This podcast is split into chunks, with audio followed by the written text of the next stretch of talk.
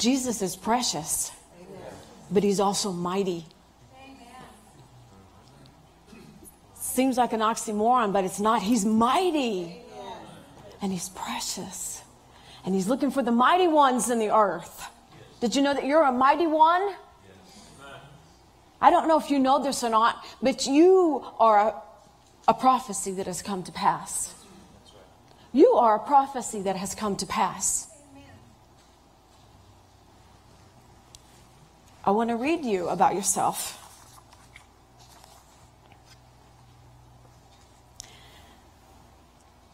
And so there shall rise the mighty ones, those called of God, separated unto him, and they shall make intercession, and the light shall shine and drive back the darkness, the evil and wicked men shall fall. And it goes on and on about what's going to happen. This was a prophecy that Brother Hagin gave in 1987. It actually talks about what just happened in November. If you would like to have a copy of this, you can see Jerry afterwards. She'll get you a copy. But you are a mighty one. He's looking for mighty ones in the earth that are going to rise up and be strong, not be afraid, not be intimidated, not hide and not cower, and go forth and be the church. This building isn't the church, it's just a building. It's a place for us to meet, praise God, where we can be out of the elements. But if there's no people in here, this building just sits here. You're the church. You're the one that God uses. When Jesus left this earth, he, he sent his Holy Spirit. Where does the Holy Spirit live? He lives in you. He lives in me. He's not just floating on the earth. It's not like Casper the ghost. The Holy Spirit has to have a house to live in. He's got to have a voice to use. He's got to have hands and feet. And that would be us. Isn't that marvelous? Oh my goodness. Jesus was so precious. Knowing how we would be. To say, I'm going to send the Spirit of the living God to abide in you. Knowing the pasts that we have being the places that we've been. But he says, I'm still going to let that be the house of the Holy Ghost how precious He is. And we still miss it sometimes, and He still lives there. He doesn't go away when we miss it. He's so precious. Well, it's time for the real church to stand up. Really, I say she never should have sat down.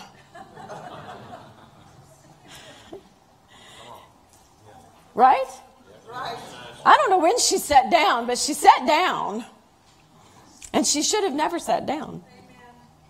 When you see the heart of Jesus, and you can, especially through the Gospels, we see that his intention for the church was to never operate without supernatural power. And that's the title of today's message is the real church is supernatural. The real church is supernatural. She can't just be natural or she won't fulfill the mission that Jesus has for her. But he knew that the church would need supernatural power to accomplish his will on the earth. So, hallelujah, he sent the Holy Ghost. And you know, and he's never changed his mind about this. He's never, ever changed his mind that the church needs supernatural power. And if you look through history, especially recent history within the last maybe 20 years, it, it, would seem, it would seem to our natural eyes that well, maybe God's changed his mind on the way he's doing things, and he doesn't need the supernatural anymore. He needs strategies, and he needs growth programs, and he needs activities, and he needs this and that and everything, but not the supernatural. No, because, you know, we don't want to make people afraid, you know, and, you know, let's just, we don't want to make anybody uncomfortable, so we dress this way or do that. Nope. God's never changed his mind. He said, they need the supernatural power to do what I need them to do. You know, if you look back at the ministry of Jesus, you can see that at work in his life and ministry. But I want you to go with me right now to Matthew chapter 16. I'm going to read verses 13 through 19. I'm going to read it in two versions the New King James and then uh, the Passion. Today I'm going to be using the Passion uh, frequently. And, and I just want to say something. Brian Simmons is the man who wrote the, trans, the, the Passion Translation.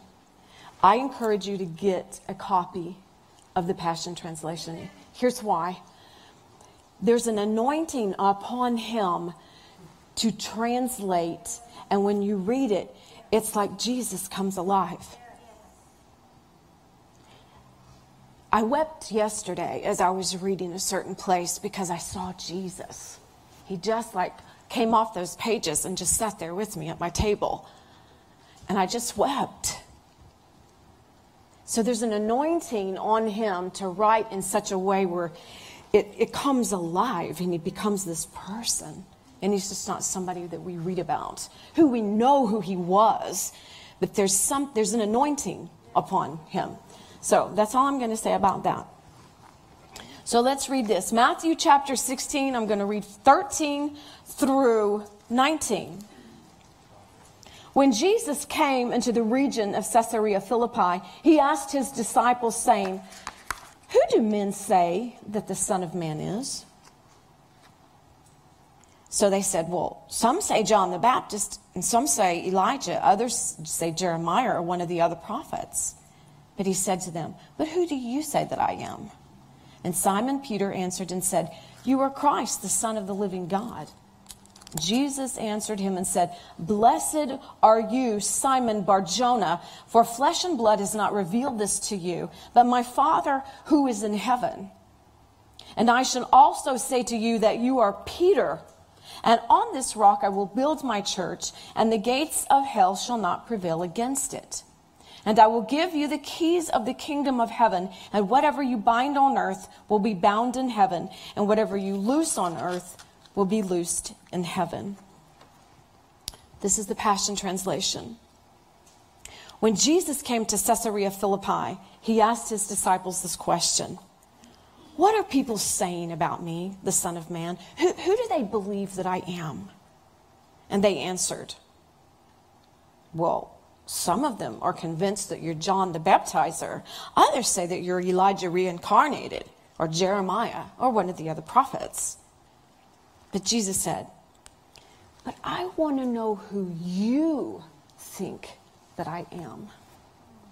Who do you say that I am? Jesus asked. And Simon Peter spoke up and he said, Simon Peter, you're the anointed one, the Son of the living God. Jesus replied, You are favored and privileged, Simon, son of Jonah, for you did not discover this on your own, but my Father in heaven has supernaturally revealed it to you. I give you the name Peter, a stone, and this rock will be the bedrock foundation on which I will build my church, my legislative assembly, and the power of death or the gates of hell will not be able to overpower it. And I will give you the keys of heaven's kingdom realm to forbid on earth that which is forbidden in heaven, and to release on earth that which is released in heaven. I think it's interesting that Peter's the only one that answered that question. The other disciples, they didn't answer. But they had walked with Jesus. Now, you know, at this point in Matthew chapter 13, the final years of Jesus, they're coming to an end. He's wrapping it up here. And so it's funny, they've all walked with him, they've seen the same things, they've heard the same things, but Peter's the only one that answered. And he said, You're, you're, you're, you're the Christ, you're the, you're, the, you're the Almighty God, you're the Messiah. But the other ones, they didn't answer. So, you know, I thought that was very interesting that Peter maybe have given place to things of the Spirit and the other ones didn't. maybe he had a hunger. Maybe he was longing. Maybe there was something in Peter that wasn't in the others. I don't know. But I just thought it was interesting. But you know, Jesus wasn't saying he was going to build his church on Peter's reputation. He didn't say he was going to build it on Peter's name, the first church of Peter, or Peter the Rock Church, or Peter the Rock Faith Church. He was saying, I'm going to build my church on this revelation knowledge. On the revelation knowledge of who I am and then what you can do through me. You know, he said that he was going to build his church or the ecclesia. That's the Greek word for church there. And it's interesting for Jesus to use this word. It was very significant. That word in Greek means legislative assembly or selected one. The term ecclesia was not a religious word, but a political one. It was a word used in governmental and political settings. So for Jesus to use this word meant that he was giving the keys of supernatural governmental authority of his kingdom to the church. Now, who's the church? We are. So that we could operate legally. Remember, God is called the what? The righteous judge. God does things legally. God does things in an appropriate, orderly manner. Right. And he does things legally. That's why when, you know, he gave Adam authority and dominion, and then Adam, we, we say Adam committed treason. And so he's not the God of this world. Who's the God of this world? Satan. So even though God is supreme and He's all reigning and everything, He can't just come down and just do what He wants to who He wants when we pray and ask Him to do this. Right? Because when He gives His word, He, he, he can't go back on His word. He made something, it's done. Now the time is coming and He will take care of all that. But I want to get across to you that there is things that he imparted to you that are legal. He gave you legal authority to take dominion. Amen. So we can say, in the name of Jesus, you're not going to operate here. Right. The spirit of strife, the spirit of divorce, sickness and disease, you get off my family. So there's things as the church we have. You, you're the church. You have the authority. You have the legal right and responsibility to use your authority in your life over your family, over your marriage, over your children, over your finances, over your business, yeah. over the job that you do have. That's right. Instead of sitting back being defeated, That's right. That's right. well, you know, it just is. It is what it is. I hate that saying. It is what it is. No, it isn't. I have the right to change that with my words. Right here.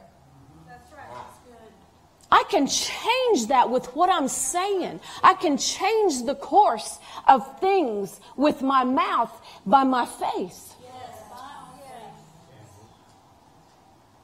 So it isn't what it is. Things are not as they appear to be. Keep that in mind, people. Things, they may look one way, but God is doing something. God is moving in this earth. You got to see every chair filled in this building. I have a holy dissatisfaction. I have a righteous dissatisfaction that not every chair is filled, that we don't have enough children's workers, that we're not having multiple services. I have a holy dissatisfaction because I know what God has called us to do. Pastor and I are standing. This will be filled multiple times, multiple services. Not every church is standing up in, in, in, in this culture. We live in a cancel culture. But you know what? I'm canceling the devil. You, you, we turn this thing around. We're canceling the plans of the enemy. Don't let the church be canceled. Don't let things in your life be canceled because of the culture. We got to rise above the culture. The church is not subservient to the culture. We are culture changers. Our culture has to mold itself, it has to conform. I have to conform to God's word.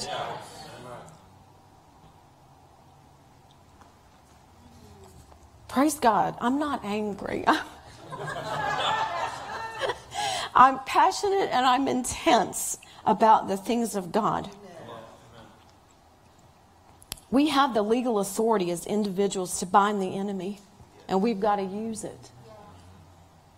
And we have a responsibility because when we do this as the church, we're the body of Christ. And when the body of Christ comes together, we're the army of God. We're the army of God. When the church comes together, we're the army of God.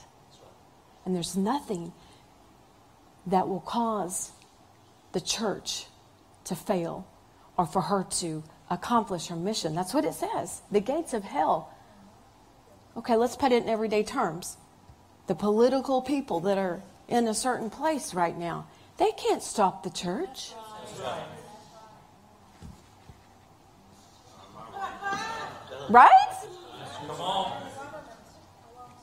The government can't stop the church. You're the church. It's, it's our decision. It's your decision and it's my decision. Am I going to do what's right? Am I going to be who God wants me to be? No matter who's saying what. Hallelujah. Jesus is the head of the church and he's the builder of the church. And he builds with indestructive material. Ha, I like that. You are indestructive. You are. You're made out of indestructible material. He believes in you. I think it's amazing that we were born for such a time as this. You know, I was thinking about it and I was, I imagine in, in, in Hebrews 12 where it talks about the cloud of witnesses. And I imagine certain people there and my grandmother's one of them and Mother Hagin's another one and just ones that I, I've met through the years. And I imagine them, they're there and they're going, come on girl, you can do this. Come on girl, you can do this. Come on.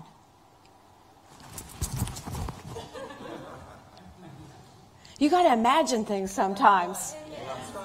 Helps you keep going. But Jesus was laying the foundation to which the church was going to be built when he was talking to his disciples. He was building that foundation. Now, the church wouldn't be born until Acts when they got filled with the Holy Spirit but he was laying this foundational work for the church to be built upon so that the disciples could move forward after he was gone. You know, they had walked with Jesus for three years and they had seen his miracles. They had heard his teachings. They had experienced his love. What an amazing encounter they had with him. Isn't that amazing when you think about and you see Jesus. That, that's kind of what I saw yesterday reading in this Passion Translation about Jesus. And I just stopped and I was thinking how blessed they were to be able to walk with Him. But you know what? We can too. That's right. He can, we can too. When He looked forward, He saw you. He saw you, David Scott. He saw you. And he said, You know, I have got to go. There's some things that I have to fulfill. My, my, my plan and purpose is not fulfilled until I give myself because they need the, the blood. But he said, when I go, don't, don't worry. I'm going to leave you my peace, but I'm going to leave you the Holy Spirit. I have to go, but oh, I'm going to leave you the Holy Spirit. But what a blessing that is. How precious that is. Because, see, Jesus could only walk at one place at a time. He wasn't everywhere. But now, He's in every one of you. He's in me. And we can go all over the place and Jesus is there. The Holy Spirit is there. The presence of God is there. You know you can worship anywhere. If you got on a plane and you flew to Timbuktu, you could worship there. I don't even know if that's a real place. I think it's a real place. Isn't it a real place? It's in Africa. But you know what? You, you could be dropped there and you could just worship, no matter what language they would be singing.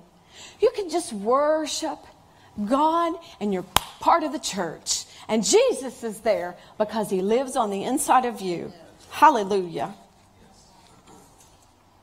So, in this chapter 13 of John, he's closing those three years of ministry. He's preparing them for his departure. And so, if you'll just go there in your Bible, John chapter 13.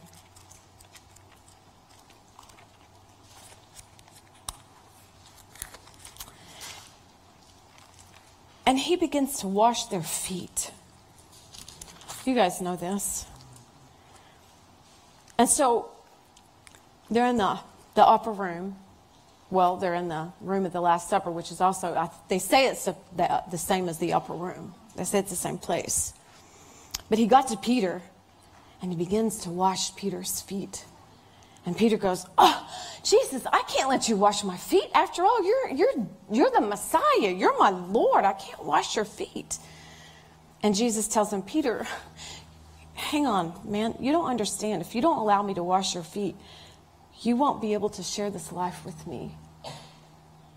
And I'm not sure if Peter fully grasped the full meaning of all that, but he changed his mind. He goes, Okay, Lord, I want all of you. I want to be in this life with you. So wash my head, wash my hands, wash all of me. Well, in Hebrew culture, sandals have a meaning of covenant of inheritances.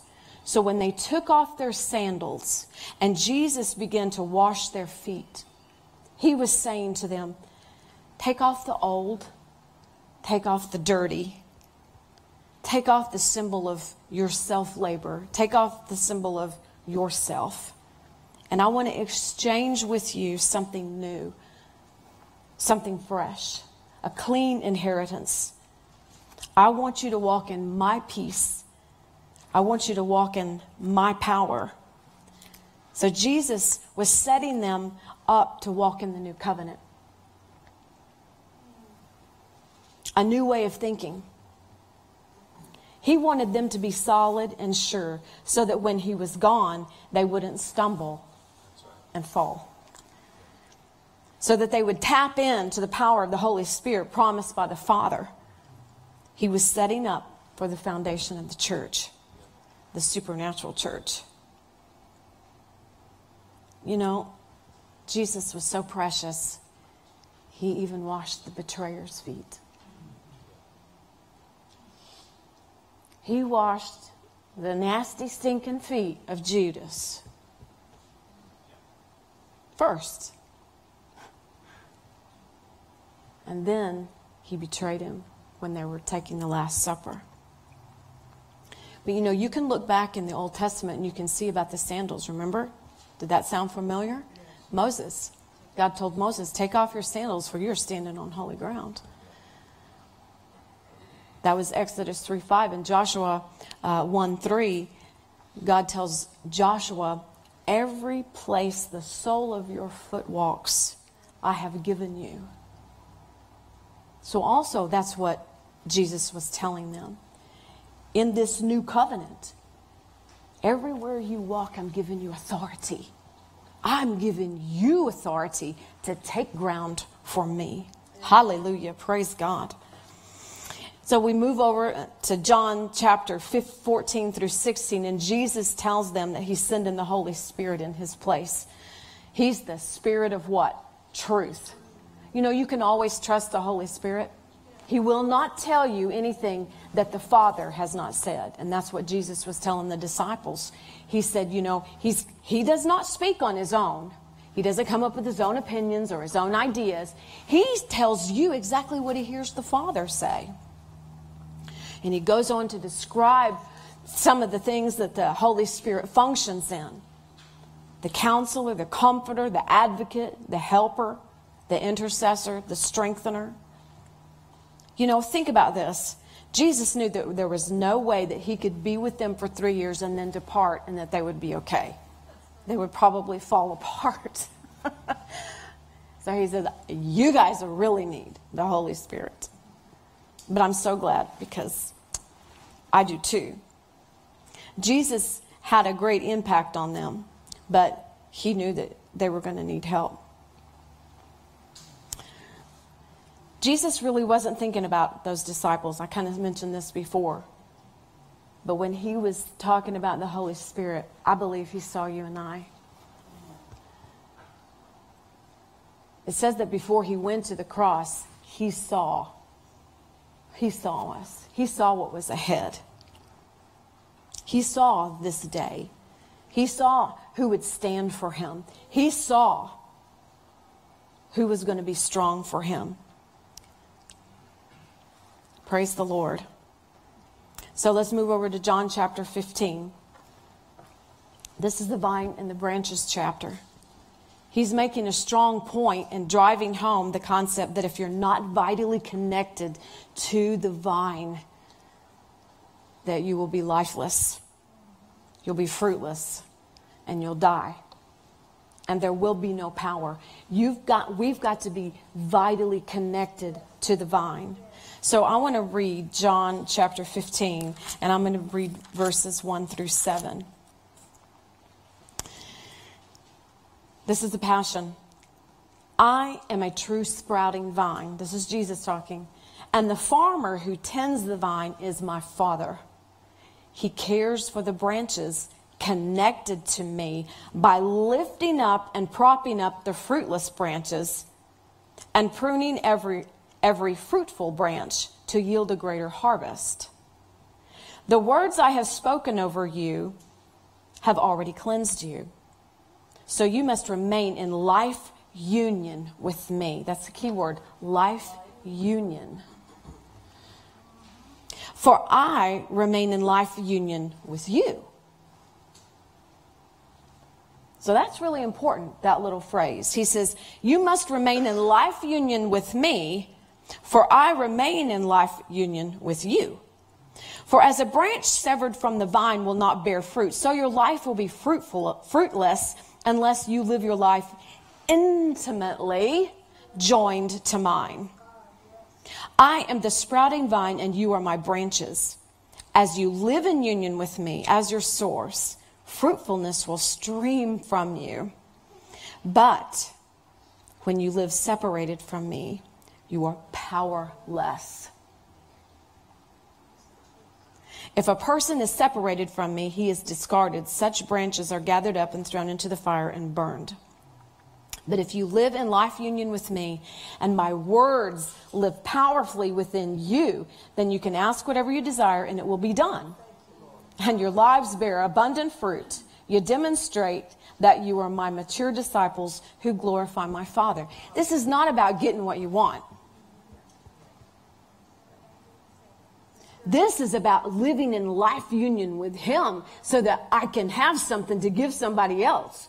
Because without that life union to the vine, me as a branch, I have nothing to give. I have nothing to say. I have nothing to offer.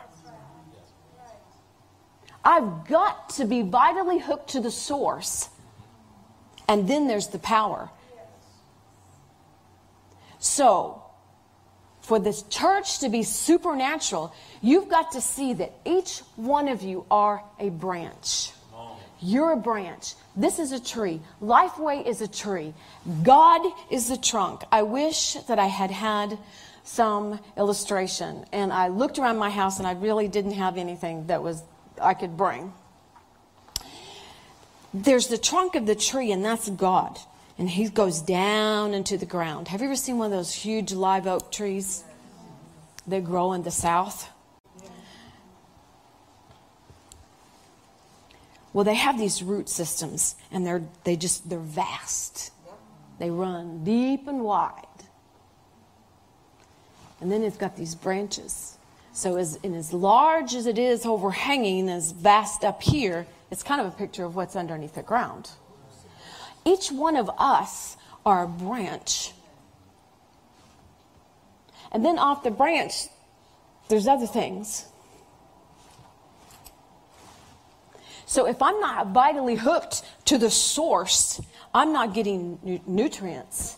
I'm not getting power. I'm not getting life. So I'm going to die. I'm going to wither. I'm going to fall. So Lifeway is a tree, and each one of you are a branch, and you're hooked to God, and you are an extension of His power. You're an extension of peace. You're an extension. Whatever God is giving to you, you go give out to others. Yeah, that's right. Really and truly, the supernatural is to happen in services, absolutely. But the supernatural needs to happen when you go to work, when you go to the store, when you're buying groceries, when you're doing business out there in the world. That's when the supernatural needs to happen. A word of knowledge to somebody, a word of encouragement. That's the church being the church. We come in here and we encourage each other. It's good to see each other. We have corporate worship. We get these encouraging sermons. But then we got to go out there and we got to be the church. Because we all know what we know in here, but they don't know anything. They're the ones in need. They need a touch of God. They need the peace of God. I'm so glad I'm born again. I wouldn't want to be in the world and not have the peace of God. Because there's some, there's some hell going on out there.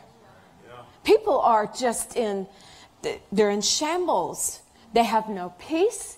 They have no faith. They have no trust. They, they don't know. They don't know about tomorrow. You know, people are waking up and they're not sure. How many of you have ever been unsure in your life?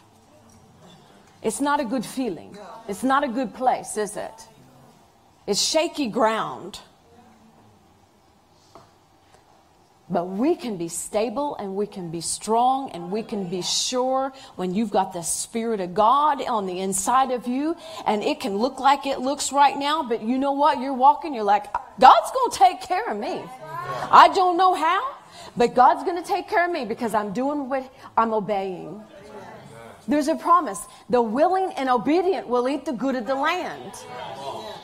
There's so many promises. We've got to hang on to those. You can't pay attention to what's going on out there and let it rock your world.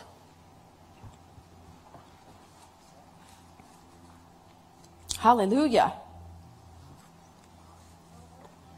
But that life union with God is where the supernatural power is. That life union with Him, being connected with Him. You know, the Apostle Paul, he got it right I think he, he really got it right. Uh, look over at Colossians chapter 1.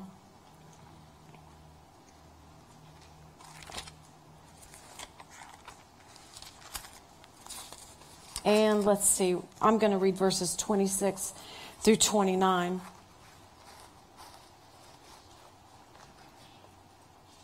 I'm not going to be powerless. I'm going to be I'm going to stay hooked up to the source. Hooked up to the vine. I like that about the passion. It says, separated from me, you'll be powerless. But hooked up with me, you'll be powerful. But this is what this is what Paul wrote in Colossians 1, 26 through 29. He says, there is a divine mystery, a secret surprise that's been concealed from the world for generations, but now it's being, it's being revealed unfolded and manifested for every holy believer to experience. So we don't, when God, people say to you, God, you know, God's a mystery, we just don't know. God is not a mystery. God's not hiding things from us. He doesn't play hide and seek. That game is not from God. He says, Here am I. You call, I'll answer. You call, I'll come. Actually, he doesn't come, he's always there. he doesn't go anywhere. So it says, but now it's being revealed, unfolded, and manifested for every holy believer to experience. Living within you, get this, living within you is the Christ who floods you with the expectation of glory. I want to back up to that word Christ. That's Jesus Christ, the anointed one, and his anointing that lives and abides in you. You're anointed. Hallelujah. Glory to God. Yeah. That's why you've got to see wherever you go, there's the anointing to change the situation. Wherever you go, there's power to get an answer.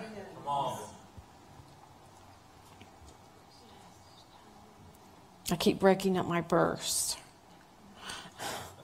This mystery of Christ embedded within us becomes a heavenly treasure chest of hope, filled with the riches of glory for his people. And God wants everyone to know it. Okay, I got to stop. How many of you just saw a treasure chest when I read that? Some visuals. You are a treasure chest. You open that chest, there's all kinds of things in there, whatever you consider treasures. Diamonds and rubies and pearls and gold and silver and all kinds of valuables. That's what you are. Highly valuable to the Father. And you're filled with that.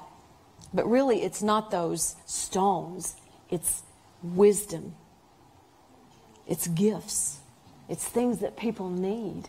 And so when you go somewhere, people are going to open that treasure box, and there is the gift that is needed in the moment.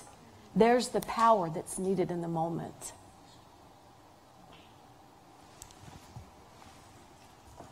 Christ is our message. We preach to awaken the hearts and bring every person into the full understanding of truth it has become my inspiration and passion and ministry to labor with a tireless intensity. That's me. With his power flowing through me to present everyone, to every believer, the revelation of his perfect one in Christ. But I circled his power flowing through me. It's his power flowing through you. Hallelujah. Yeah. So, he knew that the power of Jesus working through him, it, he needed that power to get anything done. It's not secret, it's not hidden anymore. It's the power of God working through you and I. And we've got to have it.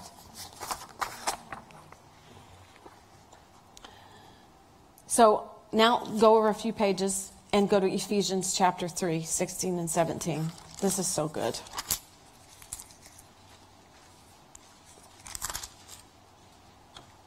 Ephesians 3, 16 through 17. This is Paul again, and this is one of the um, his prayers that he prays, that we should pray for ourselves. He says, And I pray that he, Jesus, would unveil within you the unlimited riches of his glory and favor until supernatural strength floods your innermost being with his divine might and explosive power.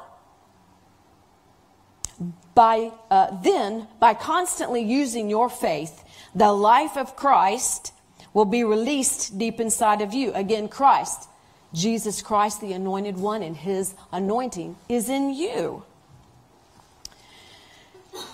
Hallelujah. And that resting place of His love will become the very source and root of your life.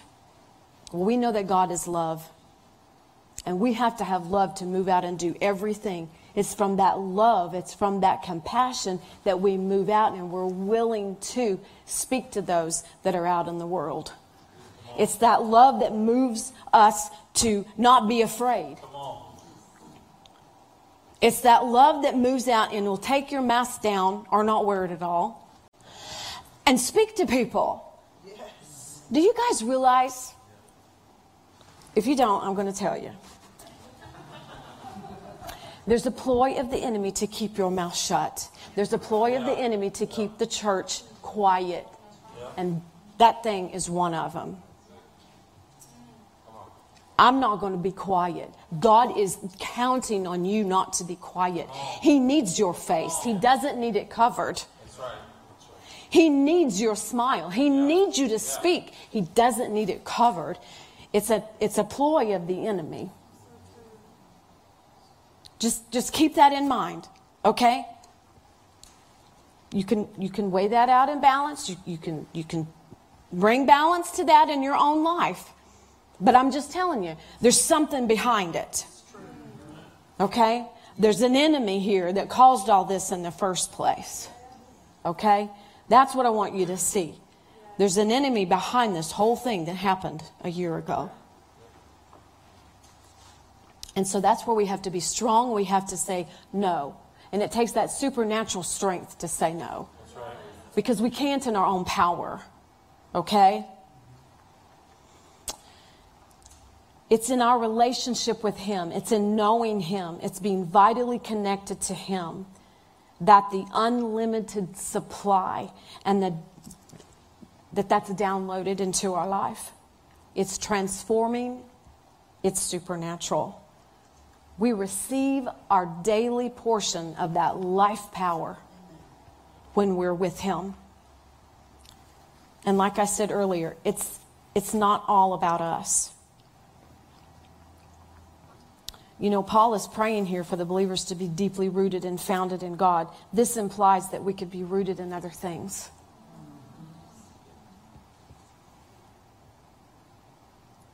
Being rooted in Christ doesn't just happen by default when we get born again or even filled with the Holy Spirit. We're not automatically just, okay, I'm rooted in Christ. I'm strong. This is a journey, it's a daily thing. You know, you don't just, if you go buy a tree and you want to plant it in the ground, you don't just set it there, right? You got to dig. You got to dig, dig, dig. You got to dig a deep hole. That's right. Yeah. Well, it's the same with us. We're not just rooted just because we get born again. It's a process. We have to study, we have to spend time with Him. Just talk to Him. Well, what do you think about this, Lord? Well, what would you have me to do? Just sit in a chair and just talk to Him like you talk to your friend or your spouse. Well, what do you think about it? Now, you might have to sit there for a little while. And you might have to just turn everything off turn the music off, turn your phone off, turn the computer off, and just sit there and listen. And it may be a few minutes, it, it, it may be an hour. But he'll answer. He's right there. So let's ask ourselves the question Are we vitally connected to Him? Are we deeply rooted into Him? I want to read this to you. This is Colossians chapter 2. Sorry, we're going back and forth, Colossians and Ephesians. But these are so good. This is chapter 2, verses 6 through 8.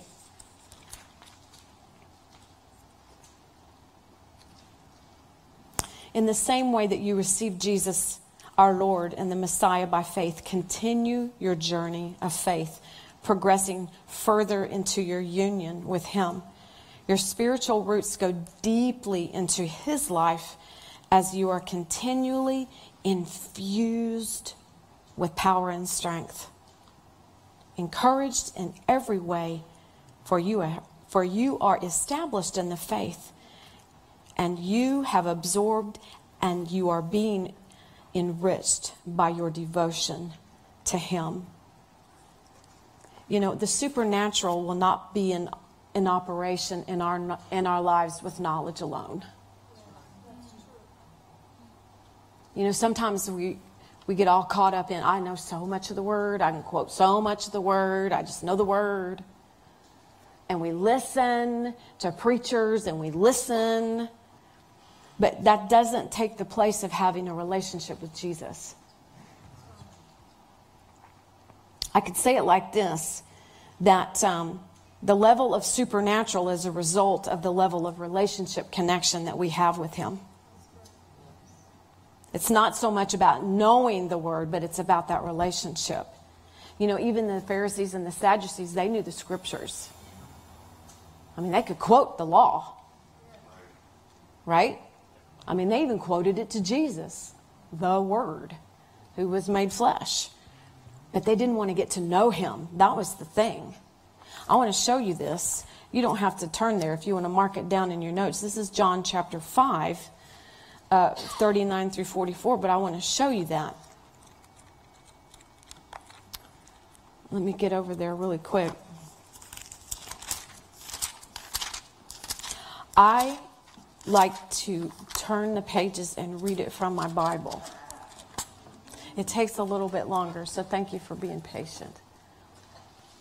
Because too many times I've typed it on my notes and I've typed it wrong. But I just like the feel of the word. Plus, you know how you write notes in there? So, okay, so this is John 5 39 through 44. It says, This is Jesus, and he's talking to the Pharisees, and he says, you're busy analyzing the scriptures, poring over them, hoping to gain eternal life. Everything you read points to me, yet you still refuse, refuse, so there's a choice they've made, refuse to come to me so that I can give you the life you're looking for, eternal life. I do not accept the honor that comes from men, for I know what kind of people you really are, and I can see that the love of God has found no home in you. I have come to represent my Father, yet you refuse to embrace me in faith. If someone comes in their own name and with their own agenda, you readily accept him. Of course, you're unable to believe in me, for you live to enjoy the praises of others and not the praise that comes from, from the one true God. So even they knew the scriptures, but they had no relationship with Jesus, so they had no power. Plus, they didn't believe that he was who he said he was, right? So, a relationship with Jesus can never be replaced with a vast knowledge of the Bible. So, as I was thinking through this, I asked myself these questions. So, I'm going to ask you these questions. Do we think that we're supernatural by the amount of scriptures that we know?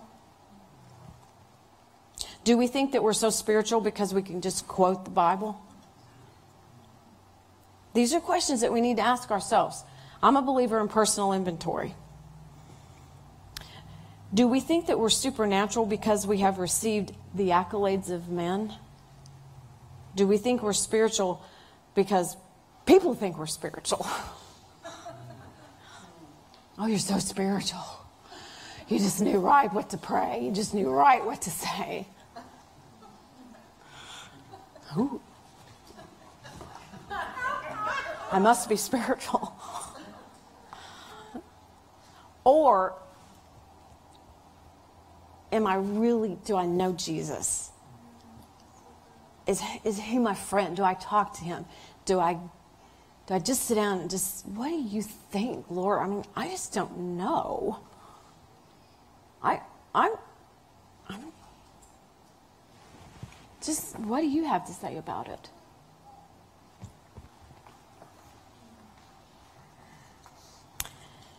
You don't have to turn there, but in Colossians 3, verse 2, Paul talks about, he says, fill your thoughts with heavenly realities and not solely with the distractions of the natural realm. It's, it's that same scripture, set your affections on the things above. So we could say this the amount of supernatural power that we have manifested in our lives is a direct result of where our affections are placed.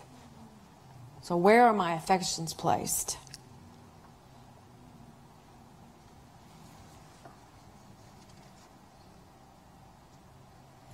Well, obviously they're placed on my family, my spouse, but, but where else are they placed?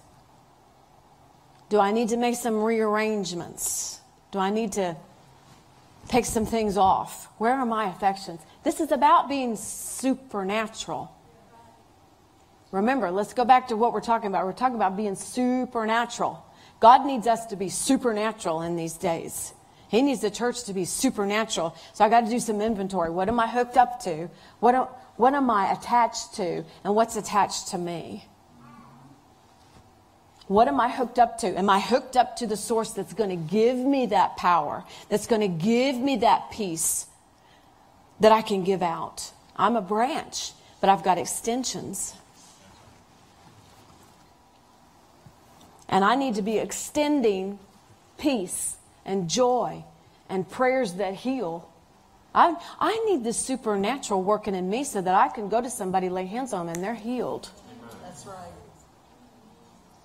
You guys, there's so many sick people out there today. My heart's desire is, and I know this is lofty, and I don't mean it to be lofty, but it's my heart, okay? Understand it's my heart. I want my shadow to fall on someone to be healed only because there's so many hurting people. You go and you just see there's just hopelessness in their eyes. There's depression. You see them yell at their kids. The world is lost. They have no hope. There are Christians. There are Christians that are sick. There's Christians that have no hope. They're trusting in the government. The government isn't your source, it's not my source. God is our source. I can't hook myself up to the government and be powerful. I got to hook myself up to God, and then God is going to take care of me. You've got to be hooked up to God, and God's going to take care of you. And everything that concerns you, He will bring to pass, He will complete. That's what his word says. Psalms 137, 7 and 8, Psalms 52.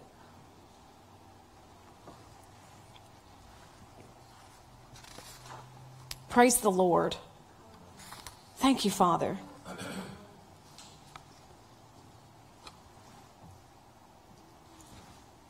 trying to see the time. So, to be truly supernatural, we've got to be vitally connected to the power source.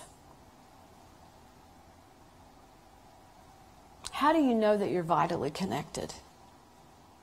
How do you know? Honey, could you come up and help me, please?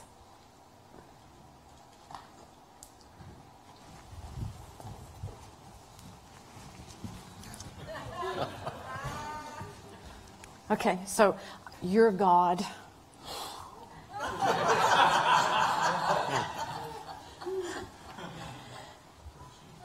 So if I'm walking with the Lord,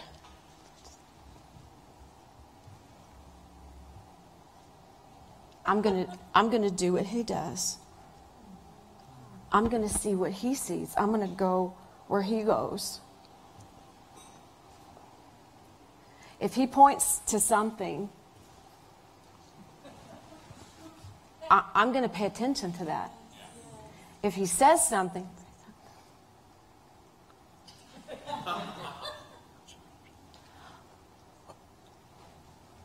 I'm going to agree with him. I'm going to heed. I'm going to listen. But I'm going to walk close with him. And I'm going to, and what's going to happen is I'm, it's going to rub off on me. I'm going to do things the way he does. I'm going to see things the way he sees. I'm going to become more like him. You see what I'm saying? When you walk with someone close, then you get to know what they know.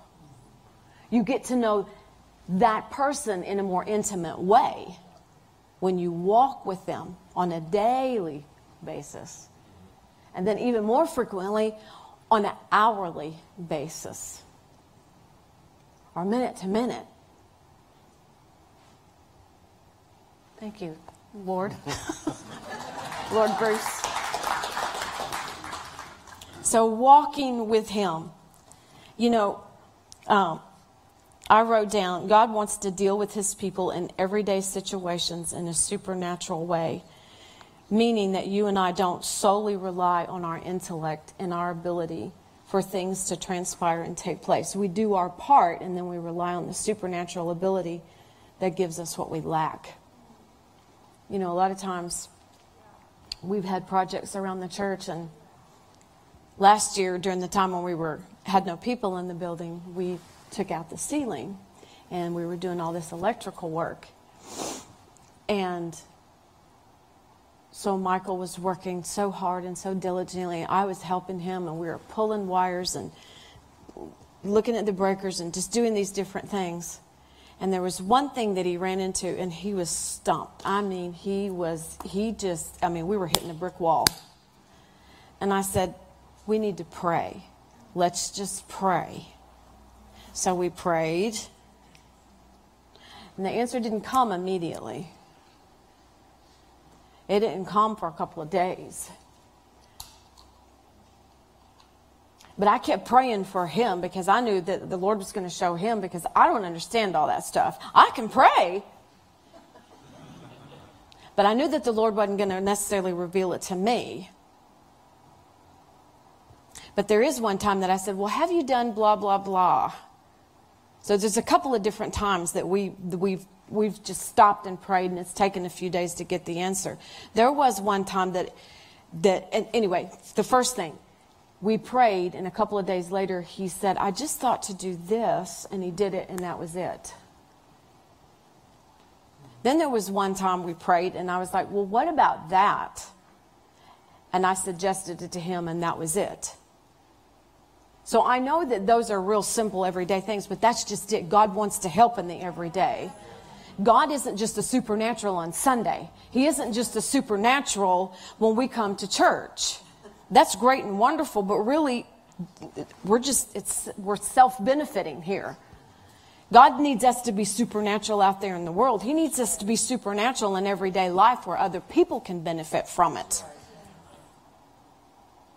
So when you run into a brick wall, you just ask the Lord, no matter how silly it may be, no matter how simple it may be. It may be something in your house. This isn't working. You're trying to hook up a dryer or hook up a, I don't know, build something or. The Holy Spirit will give you the wisdom, He'll give you the answer. He's so amazing like that. So I'm going to close with this. We are supposed to affect the culture.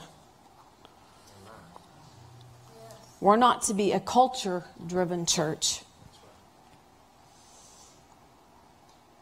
We have a kingdom culture. We are to have an effect on the culture. So we have to shift our thinking. We've got to change our thinking. That's why you can't just buy everything that they, they tell you. You can't just believe everything that they tell you because things aren't, they're not as they really appear. There's, there's an agenda. It's called the devil. He wants to take out the church. He wants to steal the voice of the church. He wants to steal the power of the church. So it's going to take believers like you and I that stand up and say, No, we're not just going to believe everything you're going to tell us. I'm going to the Word and we're going to get discernment. And He's going to lead us and He's going to guide us on the things that we need to do and the things that we don't need to do. Okay? So, in Romans chapter 12, 1 through 2, this is a message version. So here's what I want you to do God helping you. Take your everyday, ordinary life. You're sleeping, you're eating, you're going to work and walking around life. That sounds like that's just normal, everyday stuff, right? And place it before God as an offering. Embracing what God does for you is the best thing that you can do for Him. Don't become so well adjusted to your culture that you fit right in without even thinking. Instead, fix your attention on God and you'll be changed from the inside out. readily recognize what he wants from you and quickly respond to it, unlike the culture around you, always dragging you down to its level of immaturity. God brings the best out in you, develops well formed maturity in you. God, God is an inside out God. God's not outside in, He's inside out. That's why we've got to be vitally connected to Him, and then we live from the inside out. If it's from the outside in, then it's inward. And it's not affecting anybody. It's not affecting anything. I'm only the one that benefits. But this thing isn't about just you. It's not just about me. It's about the society around us. The Passion Translation says, Stop imitating the ideals and opinions of the culture around you, but be inwardly transformed by the power of the Holy Spirit. A total reformation of how you think.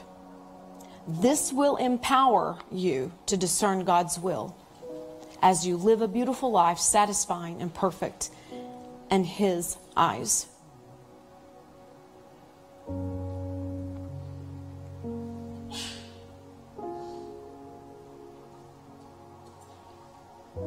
So, are you ready to be even more supernatural than you have been? Are you ready to be more powerful? Are you ready? God's ready. It's past time. God needs you. He's got assignments for you to fulfill that only you can fulfill. Jesus wants to make himself real to you. You know, there are real relationships that you have with people, and they're very dear and they're very precious. Jesus wants to be like that with you.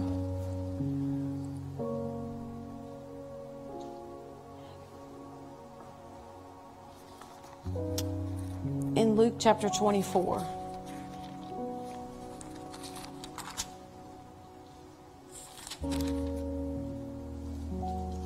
You don't have to turn there. But this was after Jesus had died and he had shown himself to his disciples several times. And this was the last time that he manifested himself before he went to heaven. And he was talking with them. And they handed him a piece of fish. And the disciples were like, they were amazed. And I thought, Lord, how, how sweet of you just to go and you didn't have to do that. I mean, you could have been all supernatural. I'm Jesus. I'm risen from the dead. I'm the all powerful. I don't eat anymore. I don't need meat anymore. But he didn't. He was personal and he ate fish with them. And then in verse 45, he says, He supernaturally unlocked their understanding to receive the revelation of the scriptures.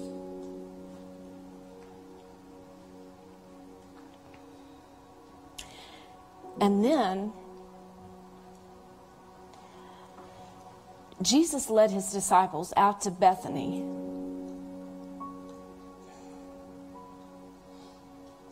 He lifted his hands over them and he blessed them in his love. While he was still speaking words of love and blessing, he floated off the ground into the sky. But I thought that was so precious. He ate with them to show them that he was still personal. He had risen, he had conquered death. He had spoiled principalities. He had conquered death and the grave. But yet he still came and he ate with them. And then he blessed them and he loved on them. And he said, I want you to go and I want you to tell the world about me. Preach it to the uttermost ends of the earth. You're going to cast out devils. You're going to lay hands on the sick. You're going to speak with new tongues. You've got power. I'm giving you my glory. And then he left. But I was so moved by that because I saw he wanted to be real with them. And that's the way he wants to be with you. And from that real personal comes power. It seems it seems almost so innocent and pure that there's not a lot of power. Sometimes we think innocent and pure is not very powerful, but that's not true. In that simplicity is such power. In that pureness is such power. So, Father, I just thank you that we can understand how close you want to be with us. And that that would cause us to desire you so much. That we would be vitally connected. Our life union would be with you, Lord, so that we can be that supernatural church. Because in that vital life union power comes the boldness that we need to have. It comes the power and it comes the courage.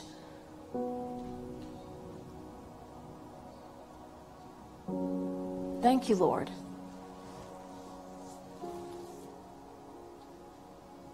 Do you see that? It's in it's in that connection that the courage comes. That the boldness comes. We can be bold in ourselves. We can be bold in ourselves. We can be strong in ourselves, but is it anointed? Is it anointed to destroy the yoke, or am I just am I just saying it because I'm just a bold, brassy person? Because I just I'm just that way.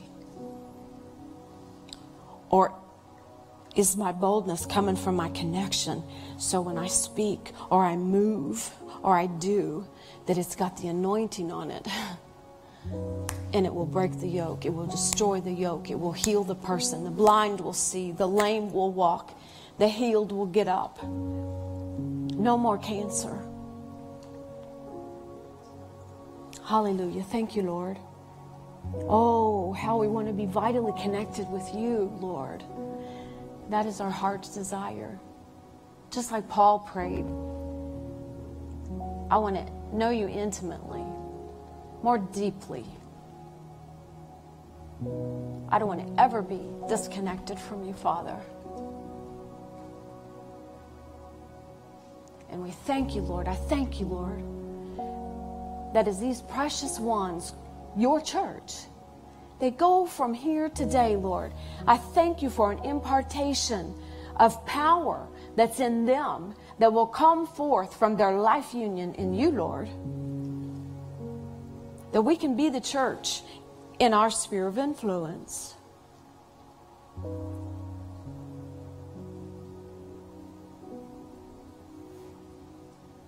We just worship you. We just worship you, Lord. You're so good. You're so faithful.